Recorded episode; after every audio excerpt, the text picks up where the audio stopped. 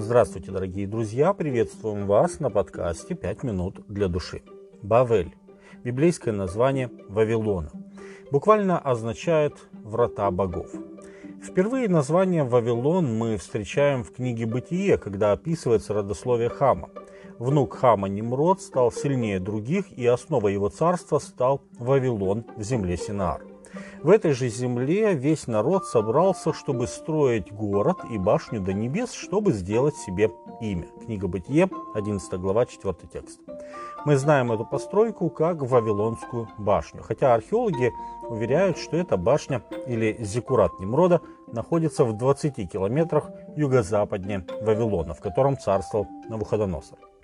Потом мы встречаемся с Вавилоном во время конца Израильского царства, когда ассирийский царь выселил израильтян, а на их место поселил жителей разных мест, в том числе и Вавилона. Они стали предками самарян. Четвертая книга царств, 17 глава, 24 текст. Примерно через 10 лет после этого вавилоняне интересовались чудесным исцелением царя Изекии, точнее знамением, сопровождавшим это исцеление, когда солнце на какое-то время обратилось вспять, и даже пришли к Езекии в Иерусалим, чтобы расспросить об этом знамении. Вторая книга Паралипоменон, 32 глава, 31 текст. При последних трех иудейских царях, Иакиме, Иехонии и Сидекии, история Вавилона очень близко переплетается с историей Иерусалима и Иудеи. Царь Навуходоносор поставляет и низвергает иудейских царей, переселяет народ в Вавилон и в конце концов разрушает Иерусалим и храм. Но проходит всего несколько десятилетий, и Вавилон теряет свое могущество, народ Божий возвращается в Иерусалим, и на какое-то время Вавилон приходит в забвение.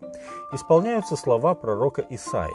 «Вавилон, краса царств, гордость халдеев, будет неспровержен Богом, как Содом и Гомора. Не заселится никогда, и в роды родов не будет жителей в нем». Книга пророка Исаии, 13 глава, 19 и 20 тексты. В Новом же Завете, в книге Откровения, мы вновь встречаем слова, какие пророчествовал Исаия и Иеремия. «Пал, пал, Вавилон», — говорил Исаия, 21 глава, 9 текст. Позже Иеремия предупреждал весь народ, уходящий в плен в Вавилон, о необходимости вскоре покинуть этот город. «Бегите из среды Вавилона и спасайте каждую душу свою, чтобы не погибнуть от беззакония его». Иеремия 51.6. Эти слова поразительно похожи на то, что Бог заповедует нам в книге Откровения. Причем эти слова повторяются дважды. В вести трех ангелов, Откровение 14.8, и в вести иного ангела, имеющего великую власть, от славы которого осветилась вся земля. Откровение 18.2.